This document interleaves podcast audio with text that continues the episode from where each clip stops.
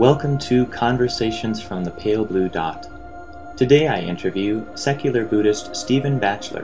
Buddhism nowadays often gets a rather sympathetic press, especially from the secular people, because it, lo- it doesn't look in some ways like a sort of a hidebound, dogmatic uh, religion in the way that Christianity might to some people. But the reality on the ground is rather different. If you like the show and want it to continue, do me a favor and write a kind review on iTunes or send a link to a friend. And now, my interview with Stephen Batchelor. Stephen Batchelor is a well known advocate of secular or agnostic Buddhism and has written several books, including Confession of a Buddhist Atheist. Stephen, welcome to the show. Thanks, Luke. It's great to be here. Stephen, before we talk about agnostic Buddhism, I think it would be good to be reminded of what Buddhism is and how it began. Could you tell us about the origins of Buddhism and how it developed into, for example, the Theravada and Mahayana traditions? It's a very good question, uh, and it's also a very difficult one to answer briefly. And one of the reasons is because the jury is still out. Uh, and by that I mean scholars, academics, as to how these particular trends within Buddhism did in fact originate. But anyway, let's go back. Buddhism is the name given to the religion, the tradition, which was founded in the 4th century BC by a man called Siddhartha Gautama, who is now known as the Buddha. And Siddhartha Gautama was from a, a privileged family. He seemed to have become rather discontented with the way of his life in that world in which he lived. And at the age of 28, he left home and he started to pursue questions that we would nowadays call religious or spiritual or philosophical questions. And he did so, of course, in the context of his own time in India of that period. So there's inevitably elements of his teaching which reflect the worldview of ancient India. Now, what was radical about the Buddha is that he broke very much with the kind of ideas that were current in his time about what it meant to be free, what it meant to be enlightened, what it meant to be wise, compassionate, and so on. And he produced a whole other way of talking about human life and how to live it. And quite remarkably, he was able to teach for close to 45 years and much of what he said was uh, memorized and then recorded and later written down, and provides really a very rich foundation for the whole phenomenon we call Buddhism that has emerged since. Buddhism, I would argue, is primarily about recognizing with a kind of clear, mindful honesty the uh, condition we are in, which the Buddha calls dukkha, which is usually translated as, as suffering, but it's mm-hmm. rather misleading. Basically, the Buddha wants us to stop and take heed of what in fact is going on in our lives. The fact that we've been born, the fact that we'll almost inevitably get sick, grow old, and die. And his whole practice and his whole philosophy is, is very much a way as to how we can live in this world in a, in a flourishing and in a meaningful way, despite the fact that we live only for a brief period, that the future is very unpredictable, that all kinds of stuff is going to come our way that we can't foresee. How do you negotiate that? Now, he put it in the language of his time, which was, of course, one about trying to find a state in which you no longer get reborn in the cycle of birth and death, and that's become very normative mm-hmm. in most Buddhist schools. But nowadays, I think, you know, a lot of Westerners are going to have difficulty rec- accepting that some of these Indian ideas are essential to what the Buddha taught and would see them rather as a kind of uh, the, context of his time that he and everyone else accepted uncritically. Now, Buddhism, obviously, as we know today, has this, this Tibetan Buddhism, Zen Buddhism, all these different schools, and these emerged over the course of about 2,400 years, 2,500 years. And the earliest schools, the, there's only really one of the earliest schools that still survives, and that's a school called the Theravada School. And that school, in fact, only really flourished in Sri Lanka and then subsequently in Southeast Asia, in Burma, Thailand, Cambodia, where it still continues to be the main form of Buddhism today. But there emerged another movement, um, which is loosely called Mahayana, which probably began um, around the time of Christ. Again, it's rather unsure how it began. And it's also rather unsure as to why it began. My own view uh, is that the Mahayana tradition sought to correct a kind of excessive introspection, uh, an excessive self-concern that appeared to have become dominant in the early Buddhist schools around the time of Christ. And the Mahayana traditions reintroduced a more philosophical way of thinking. It was in Mahayana Buddhism you get the emphasis on the idea of emptiness, for example. And they also, and perhaps more importantly, tried to refocus um, the ethical uh, concerns of Buddhism.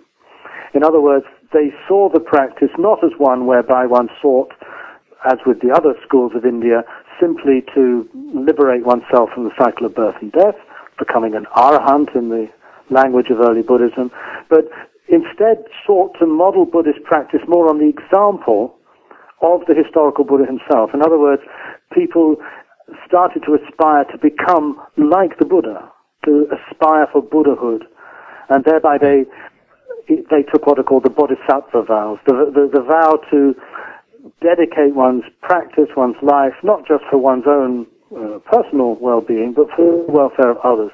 So it was a very much an altruistic um, movement that subsequently developed into the later forms of Buddhism in India, but we know the Mahayana traditions today primarily through the Zen school or the Pure Land school in, in East Asia and the Tibetan schools that we find in Tibet and Mongolia now basically all over the world. But I think it's important when we talk about these things to highlight the fact that this is actually characteristic of Buddhism, that it is an evolving and an adapting and a changing religious culture. Uh, and that to me is a very important point. Uh, to not think that, that basically the forms we get of Buddhism today are kind of fixed for eternity and that we simply have to surrender ourselves to the wisdom of those traditions and try and emulate them as best we can, I think we do have the uh, possibility, uh, I think almost the imperative as Westerners today, to recognize that Buddhism itself is as impermanent and as imperfect as all the other things that it describes. And so we need, I think, to move towards a more uh, a more dynamic, a more process-based understanding of Buddhist tradition, and to recognize that what's going on now in the West, in America or in Europe, is just another moment within the history of uh, a, a, you know very very uh, long-lived and very varied and diverse tradition. Yeah, you talk about how diverse it is. It seems to me that there are greater differences between the different varieties of Buddhism than there are between the major Western religions of like Christianity, Islam, and Judaism. Do you think that's right? I think that may be true, yeah. Example, let's say the Christianity practiced in the Vatican with all of its pomp and ceremony. Then you go down to some, let's say a village in South Africa where I I go sometimes, and you see the form of Christianity practiced there, from the outside, you wouldn't realize it was the same thing. Catholic Mass in the Vatican and a kind of dancing and chanting and ululating uh, group activity in an African village. The only common element would be, would be the cross. Now, is Buddhism more diverse than that in its different forms? How, how would you make that judgment? I'm not so sure. But on the other hand, I think there some, are some striking differences that are perhaps easier to, to point to, and that is that unlike Christianity and Islam, Buddhism, or the various forms of Buddhism, do not share a common canonical base. In other words, there's no equivalent to the New Testament. There's no equivalent to the Quran. So wherever you go in Christendom or in the Islamic world, all Christians will go back to the New Testament all Muslims will go back to the Quran and to the Hadith. You can't do the same in Buddhism. There is not an equivalently authoritative text that underlies and is in a sense the fundamental authority for the, diff- for the different schools. There are a range of common ideas that they share. There are a range of certain texts that you'll find to greater or lesser degrees in the different schools, but there's no common canon. Now, what this has meant is that each school of Buddhism has had the freedom, in a way, to construct its own canonical authority. It's, it draws from Indian texts primarily, but sometimes from Chinese or Tibetan texts as well, and it puts together a working uh, set of texts that speak to the condition of the people who founded that school in the first place. And so you do get a lot more diversity there. That is de- definitely the case. The other difference, of course, is you don't have a central authority. There's no equivalent, say, to the Vatican. You don't have a, or, or let's say, some central authority of the Presbyterian churches. You don't have one transnational body that somehow represents Buddhism. Every form of Buddhism is uh, distinctive to a particular time and a place. And so we, we very markedly talk about Tibetan Buddhism, or we might talk about uh, Japanese Zen, prefixing each term with uh, the name of a country. But again, I don't think you'd talk about Iranian Islam as opposed to Saudi Arabian Islam or Belgian Christianity as opposed to Cuban Christianity. There's a greater identity within Buddhist schools to a lineage or a tradition that is specific to that country and to that culture, and that gives rise, therefore, to a considerable degree of diversity, a diversity as great uh, between the different countries of Asia, between Japan and Tibet, between Tibet and Sri Lanka, and the forms of Buddhism that are espoused in those different places are as different, really, as those countries are from each other. Now, Stephen, what are the major differences between, for example, the Theravada school and the Mahayana schools? Well, the Theravada school would emphasize as its goal the attainment of nirvana. In other words, the liberation from the painful cycle of birth and death. Whereas the Mahayana schools would also aspire for that, a, a liberation, let's call it, except it wouldn't be something they would seek to achieve merely for you know them, themselves, for any particular person, but they would see themselves as trying to create and sustain a, a cultural way of life uh, in which each bodhisattva, each altruistic practitioner would seek to be reborn uh, to keep coming back into the world in order that, uh, until all sentient beings, all creatures were freed from from reincarnation. Um, so the goal is the same. It's just that the uh, way in which you commit yourself to realizing it is either on a purely personal le- level, which would be in the Theravada school, or it would be in a kind of global, almost universal sense, as you'd find in the Mahayana schools. Now, the Mahayana schools also um, have uh, developed forms of Buddhist philosophy, uh, Buddhist uh, ethics to uh, that part company in detail with the earlier school of the Theravada. But frankly, pretty much every Mahayana idea that I can think of has its roots or its origins in the canonical text of the Theravada school, which, called, which is called the Pali Canon. And um, to that extent, you can see the Mahayana as an outgrowth of an earlier tradition. But the Mahayana schools themselves will barely make any reference to texts within the Pali Canon. They will prefer to make references to their own canonical sutras, like the Perfection of Wisdom, and others which, from uh, the viewpoint of modern scholarship, were texts that were not actually spoken by the Buddha, but were composed in the centuries following his death. And so there's a there's a there's an ongoing dis- debate and dispute between the different schools over the authenticity of their lineages, uh, over the authenticity of their canonical canonical materials. But frankly, I don't think these differences are really terribly important to someone trying to practice Buddhism in the West today. Now, in Western religion, belief and doctrine are extremely important. Do mm-hmm. you think they are as important in Buddhism that you believe the right things about, say, the Four Noble Truths or the mm-hmm. Noble Eightfold Path or that kind of thing? Oh, yes.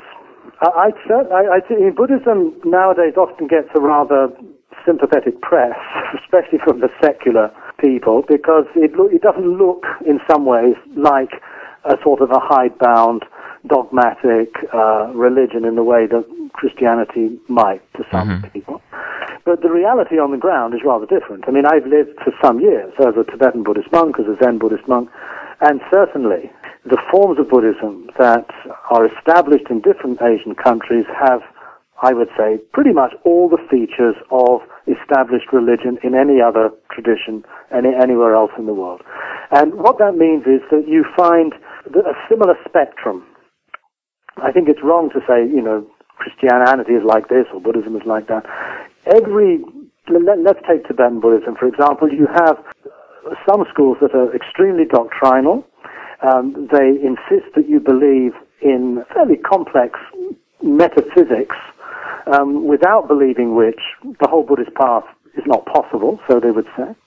Hmm. They would likewise say that you have to have an unconditional surrender and devotion to a particular teacher without whom progress on the path is not even worth thinking about. But you'll also find in Tibet, you'll find other schools, perhaps more marginal, that have a much less dogmatic, much less doctrinaire approach. Uh, schools such as those we find in some of the Rime or, or Dzogchen lines, which are much more about, you know, living, you know, totally and fully in the present moment. Uh, that's something that, again, has resonances perhaps more with Zen or with with some of the Vipassana approaches to, Buddha, to Buddhism. So you'll find, like likewise in, in, in the Theravada schools and the Zen schools, you'll find a range, which I suppose if you were to compare them to, say, the Christian traditions, would be very much a range from the conservatives to the liberals. And that, I think, the universal feature of people who uh, embrace or identify themselves with a particular religious confession. Okay. So, what is secular Buddhism or agnostic Buddhism as, as you practice it, Stephen? Well, practice it. I mean, I, I feel a little bit um, awkward in supposing that such things even exist. I mean, these are terms that, as far as I'm aware, I've been responsible for putting into circulation myself, not just in, entirely on my own, but I think I've had some influence in, in get, getting these words into currency so therefore, I don't. I think it's a mistake to assume that there is a kind of uh, anything called agnostic Buddhism or secular Buddhism. Certainly, if we think that those terms are comparable to, say, Theravada Buddhism or Mahayana Buddhism, they're not. They're experimental ideas that some people in the modern world uh, feel a very strong kind of resonance with, but many traditional Buddhists find, frankly, rather alarming. Mm-hmm. Now, the reason I use the word agnostic is to point to the fact that, from, from my understanding, it's not necessary if one is to be a Buddhist or to practice the Dharma that one has to take on board the uh, certain classical views of ancient Indian cosmology. This means that it's not, from my understanding, necessary to believe in rebirth, to believe in a, a law of karma that is somehow built into the the structure of reality. Uh, it's not necessary to believe that there are different realms of existence that are invisible to the human eye. It's not necessary to entertain any kind of theories about what happens to you after death. Now, I would argue that there is a sufficient basis in early canonical texts to support that kind of approach. I'm not saying that the Buddha was an agnostic. I think that would be trying to label him with a term that would not have been really meaningful at, at, at his time. But I think his many many of his uh, injunctions and advices, I think, are very strongly supportive of an agnostic approach. For example, he, he does say in one sutta, he says, if there is a future life, if there is a law of cause and effect, then to practice what I teach will give you benefit both here and in the afterlife. But if there is no future life, if there is no law of cause and effect, even so, to practice what I'm teaching will be the most fulfilling way you can live your life here on this earth, or words to that effect. Now, this, this to me points uh, quite uh, clearly to the fact that the Buddha did not consider his Dhamma, his teaching, to be something that was premised upon a particular uh, metaphysical view of the world. In other words, theories hmm. about what happens after death, death, and so on. Yeah. And he also, in, in, in many passages, states how his practice is therapeutic. It's about responding to the problem of suffering here and now, it is not about uh, coming up with a complete explanation of how the world came to be. So I see the Buddha's te- teaching as have a very strong therapeutic and pragmatic emphasis that goes right back to the Buddha himself and is quite disinterested or even uh, dismissive of speculative theories about rebirth, karma, different realms, etc., etc.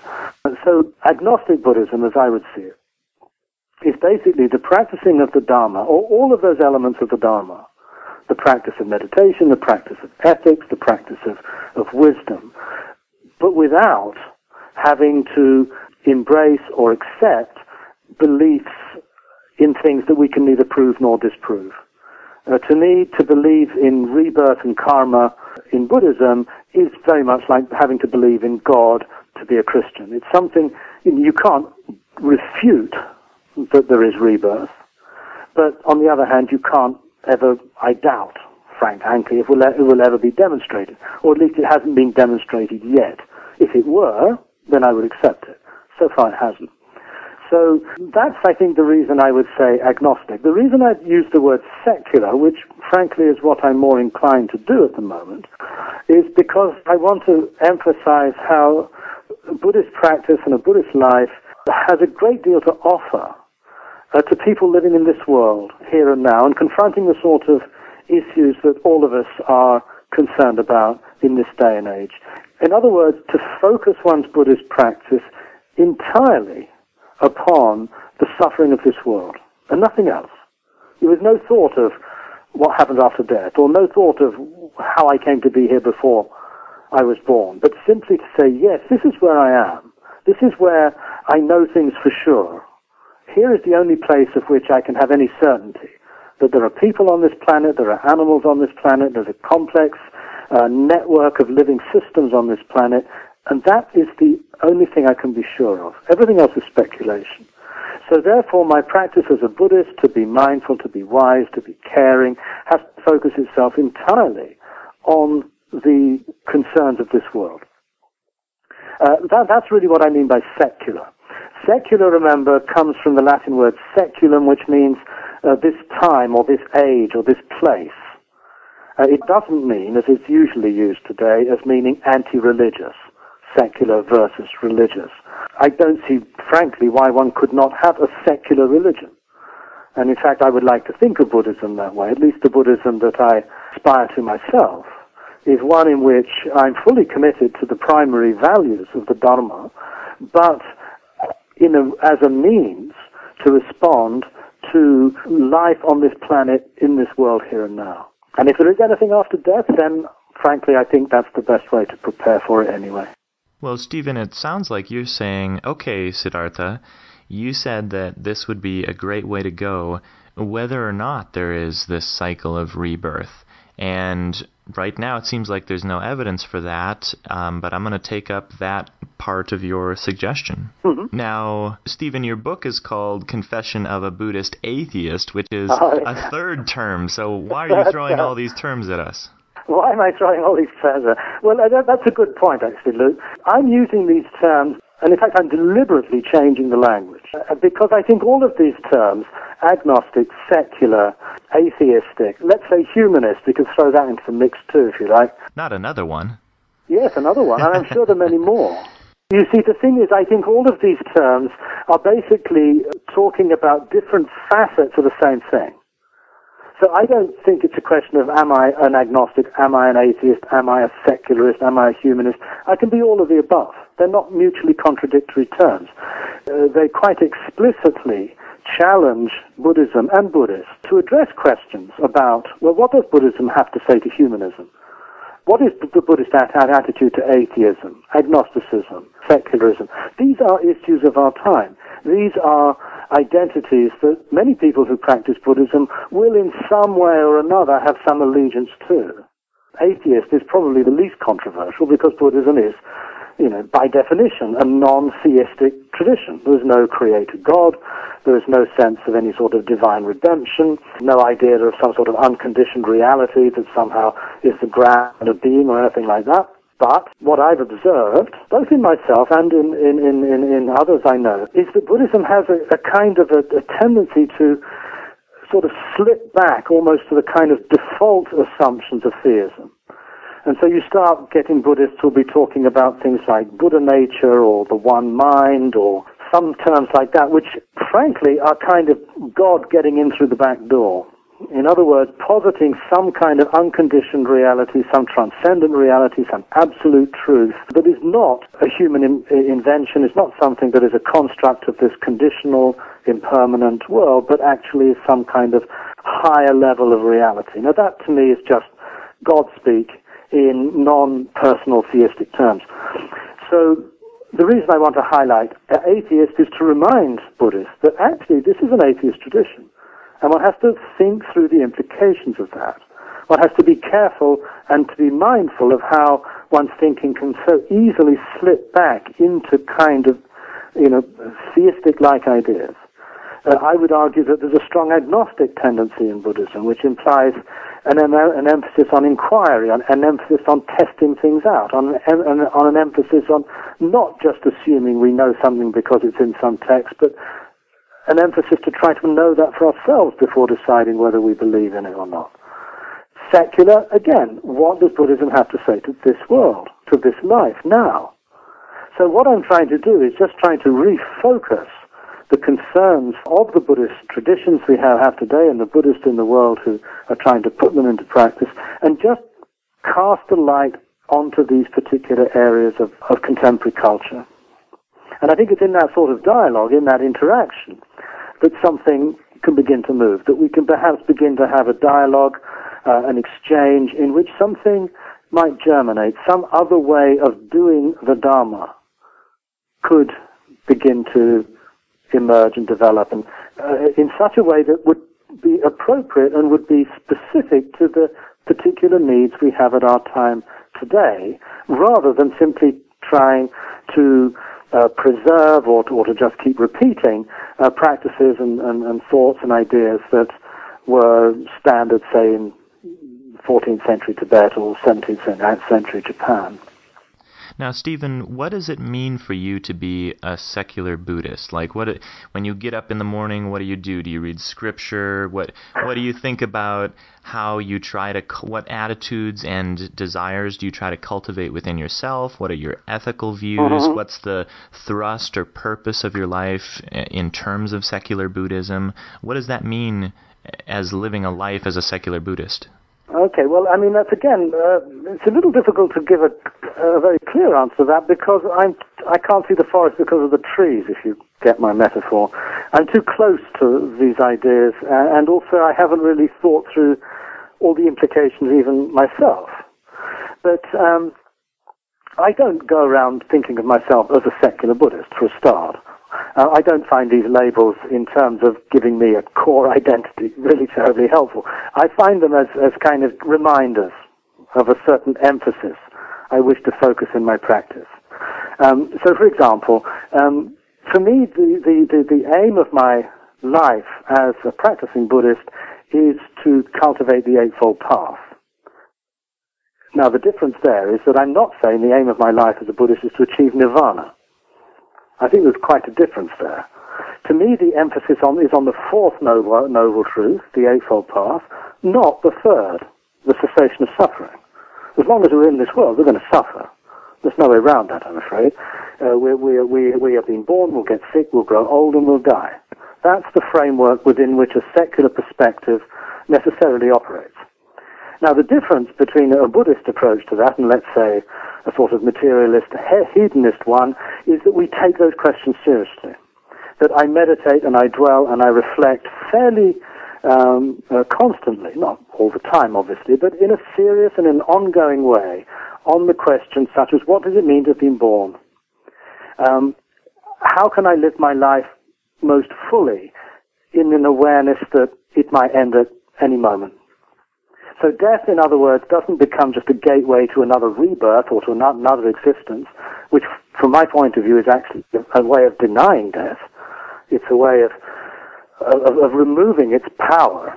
The real power of death um, is that it makes us aware that our life here is running out, and if we wish to realize value and meaning and purpose, we need to do so with a considerable degree of urgency. Now, all of this is going to therefore affect what one considers to be one's priorities in life. If I knew that I only had six months to live, for example, what would I do? A lot of trivia would go out the window straight away. So, as a secular Buddhist, I'm trying to find a way to live my life uh, in such a way that I flourish in all aspects of my humanity. The Eightfold Path for me, um, not just for me, I think it's fairly straight, straight, uh, straight forward. The Eightfold Path is not just about becoming proficient in meditation. There's too much Buddhism nowadays, which reduces Buddhist practice to becoming good at doing certain meditative techniques. It's become highly privatized. It's become, I think, in some ways almost solipsistic and self-referring, and it sees the accomplishment of, say, some insight or some you know, some revelation in meditation as being the goal of the practice. I don't think it is. I don't dismiss the importance of such experiences in meditation, but I see them not as the goal. I see them as an affirmation, or let's say, an opening into living our lives more fully and totally in the world with others in the kind of situations we find ourselves from day to day. In other words, the Eightfold Path um, may be rooted in a certain inner experiences, but it only finds its form, it only finds its expression through what we think and what we say and what we do and how we work and how we focus our energies. And then it talks about being mindful and being concentrated and so on. And all of that Eightfold Path is, of course, one of the Four Noble Truths, and therefore is the is integral to our whole relationship with suffering. So, um, I suppose, therefore, in brief, that um, my Buddhist practice is one I found that has sensitized me uh, to the transience of my own life. It has sensitized me to the uh, the poignancy uh, and, and the tragic dimension that characterizes all life. And it has given me a certain sense of urgency to try to do something about it. Uh, I'm not so arrogant as to think that I will somehow save the world from its miseries, but I do think that through my writing and through my, my te- te- te- teaching and so on, I can somehow try to suggest to people other ways of living their lives that will be perhaps be less governed by their attachments and their fears and their hatreds and their intolerances and get people to reflect more upon themselves in the same way as I hope I reflect for myself. Uh, and thereby, uh, not only you know, uh, cultivating one's own one's own qual- qualities, but also uh, being an, ex- an, example to others, uh, trying to live a life that others may seek to emulate. Um, that to me is very important. Uh, and, and, part of that also, which doesn't get mentioned in Buddhism, is the, is the great importance of, of, of, of creative imagination, um, of, of, of not just repeating what the Buddhist tradition has always told us, but actually taking the principles and asking oneself, but how does this apply here? What does it mean to be mindful? What does it mean to be compassionate? These are just very general abstractions. How am I compassionate in this situation now with my mother-in-law and the guy from the bank? How am I um, uh, uh, wise, uh, let's say, in some resolving some moral dilemma? It has to be applied to issues here and now. Uh, otherwise, Buddhism, you, you can be a very good Buddhist by doing certain amounts of meditation every day, going on long retreats, um, cutting yourself off a bit from the hustle and the bustle of the world, as the Buddhist monk you know, as an exemplar is meant to do. Um, but I don't really feel that Buddhism in that way is really going to engage with the issues, with the cultures of our time. And I feel it would be a great tragedy if that didn't happen. So my own work is very much about trying to channel some of these wonderful ideas and practices and insights that we find in the Buddhist traditions and bringing them to life uh, in a contemporary setting and being willing to discard um, the bits of it that don't really work anymore. Now, Stephen, you are applying Buddhism to today's world, and like you just said, uh, leaving behind the parts that don't work anymore. But my question would be why start with Buddhism in the first place? I mean, the doctrines of Buddhism that you incorporate into your current, you know, scientifically informed mm-hmm. worldview were conceived when humanity was astonishingly ignorant about the true nature of reality. And so maybe those doctrines that were conceived in that world just don't fit so well anymore. So wouldn't it be better to just abandon them and then, the you know, just junk well, the whole thing and construct your worldview entirely from the point of view of our current knowledge? And maybe it would end up looking a lot like Buddhism, but you'd at least be starting from the best knowledge that we have now mm-hmm. rather than trying to kind of mangle old doctrines to make them fit the current world. Um, well, I mean, sometimes that, that does occur to me, that um, why bother calling myself a Buddhist at all? Now, um, and a lot of Buddhists would be quite happy if I didn't. And that's perhaps one of the reasons I continue to do so. the, um, the, the, um, it's a complicated question. Firstly, because uh, from purely personal point of view, um, my whole adult life, from the age of 19, has been immersed in Buddhism and, no, and in nothing else at all, basically. Well, no, that's not quite true. Um, no, of course, I've read widely in many other traditions, but in terms of my core uh, passion uh, that has been with me since the age of 19 or 20, um, mm-hmm. it's all been about trying to make sense of Buddhism, and not from a objective, detached point of view, but rather as an as myself as the guinea pig. I see my life really as an attempt not just to know a lot about Buddhism, but actually to try and do it to the best of my capabilities and see what happens. So my life and my work are basically the ongoing outcomes of my experiment with myself. Now, for that reason alone, it would be dishonest, I think, of me to say I'm not a Buddhist. Because I clearly am drawing all or a huge degree of my ideas and my, my views and my understandings from the tradition we call Buddhism. So there's a, the issue, therefore, just of simple personal honesty and integrity. The other thing is that I actually do believe that I am a Buddhist. I do uh, find that the, the person in human history who's been the greatest source of inspiration for my own life is Siddhartha Gautama. So in that sense, I'm quite definitely a Buddhist. Now, the elements of the Buddha's uh, uh, teaching of the 4th century BC, which, as you quite correctly say, was a world in which so much of what we currently know about the world and the universe and everything simply didn't exist, then the way to deal with that, in my mind, is to make a, a very clear differentiation between those elements of the Buddha's teaching that are, as he himself described, timeless, and those elements that we find in the Buddha's teaching that are clearly derivative from the worldview of ancient India. Now, if you can perform that operation, and this is something I try to do in my books, is basically to discard the elements that are essentially pre-modern, pre-scientific, mythical, perhaps even superstitious uh, ways of understanding them. All of that mm-hmm. can go out the window.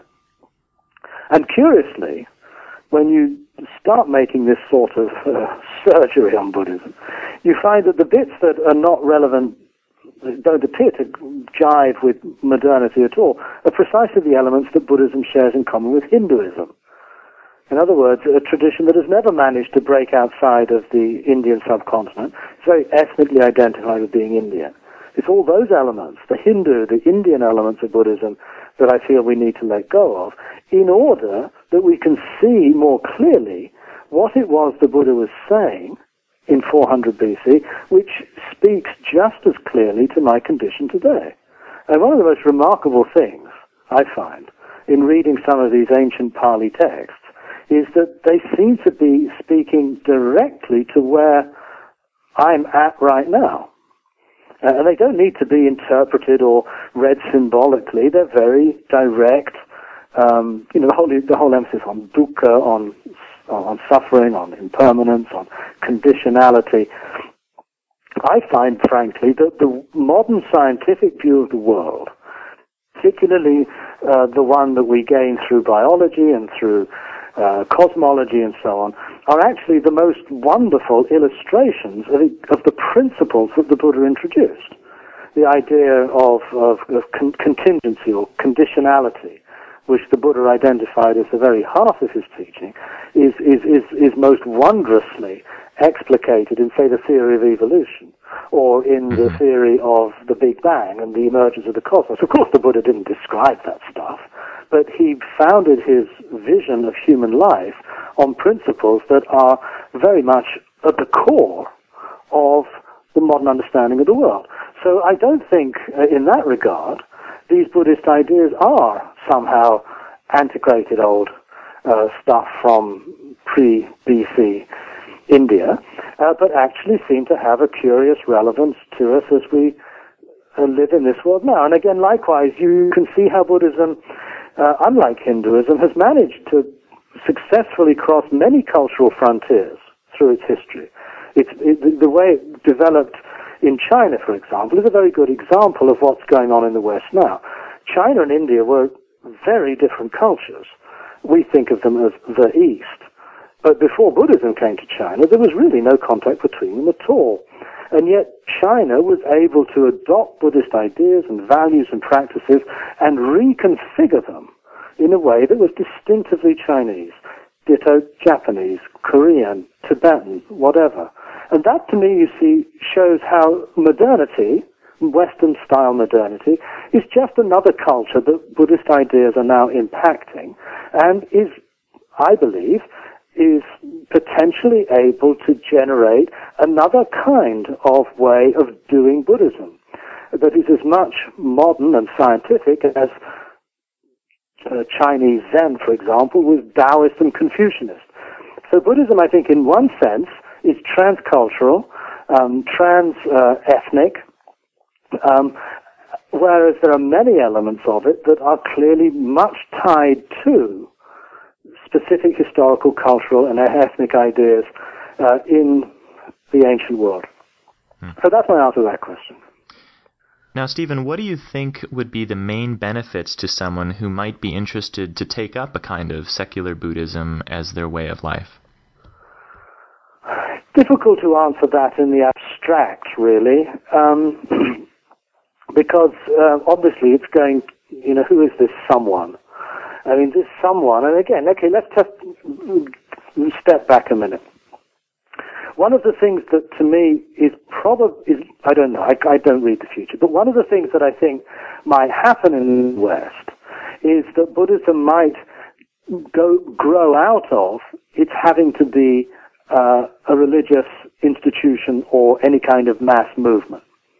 The trouble with churches or with Buddhist traditions is that they tend quite quickly to become rather conservative and to become rather authoritarian.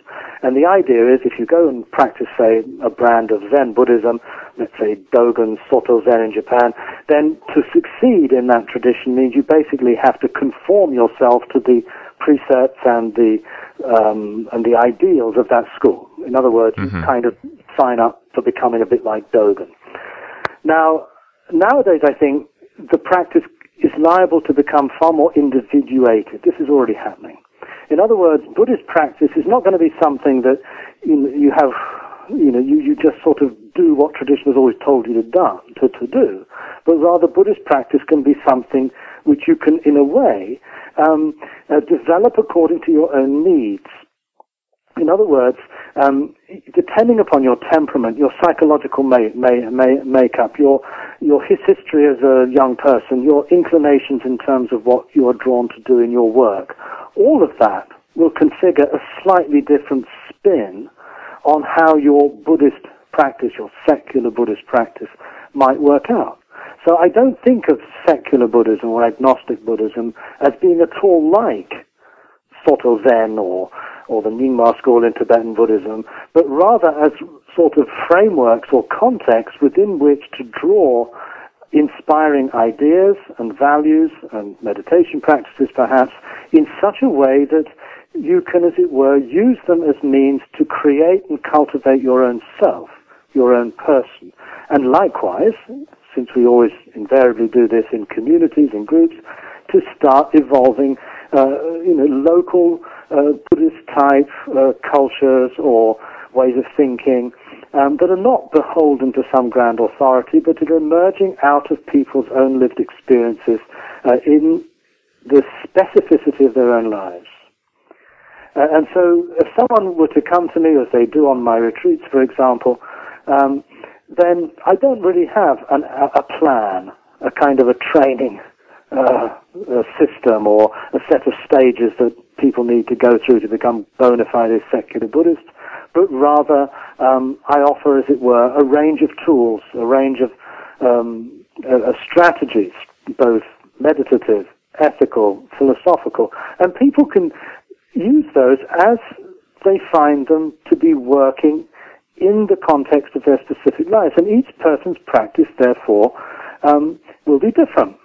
And I think that's a good thing. I, I don't find it a problem to pick and mix different approaches. I think that's one of the great richnesses of our modern world, is that there's so much, uh, there is so much available from the diverse Buddhist traditions that we can try and put into practice now. And I feel very excited about this. I think it's a very, a very um, um, promising and uh, ho- hopefully uh, fruitful situation that we find ourselves in now. Um, so that's, yeah, that's all I can say, really. And Stephen, if people want to learn more, you have your books available on your website and also some talks that people can listen to. And you just mentioned now some kind of training program? I'm sorry, I didn't quite catch that. And you just mentioned now some kind of d- training program, oh, training or right. what was well, that? Well, I don't have that. The only thing that I can direct people towards are my books. Is okay, that, I see. That, is, is that, that what you were getting at? I was a bit distracted a minute ago. Mm-hmm. Yeah. I, well, you said something about you know if if someone came to me in one of mm-hmm. my camps or something. I can't remember what it was. Oh, I'm sorry. Uh, one of my retreats. Retreats, right? Yes, I lead retreats. That's my main form of teaching. I, I, I, I give seminars and lectures in the context of meditation ret- retreats. Hmm.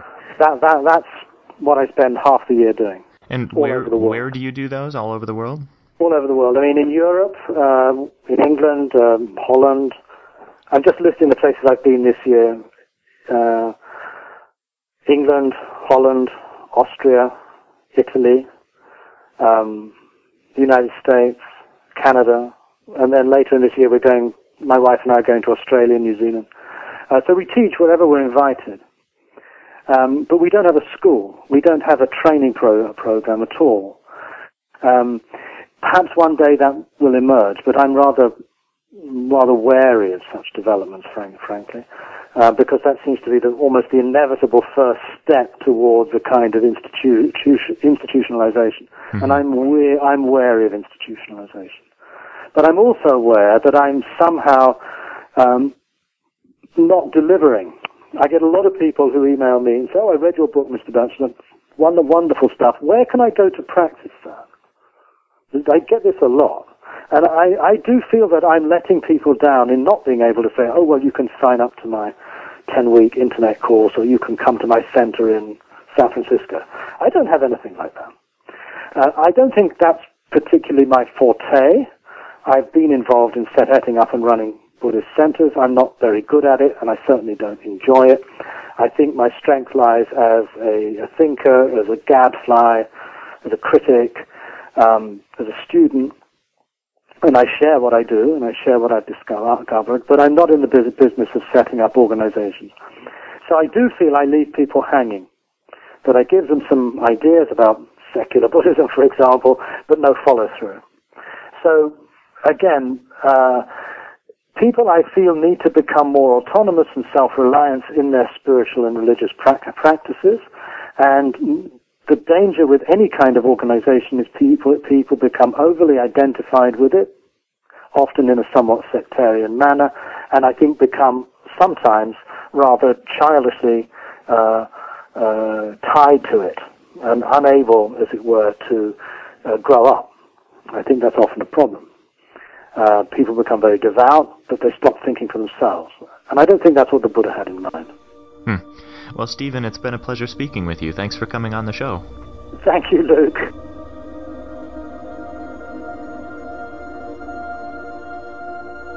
In the next episode, I'll be interviewing philosopher Valerie Tiberius about wisdom and well being. So stay tuned for more conversations from the Pale Blue Dot.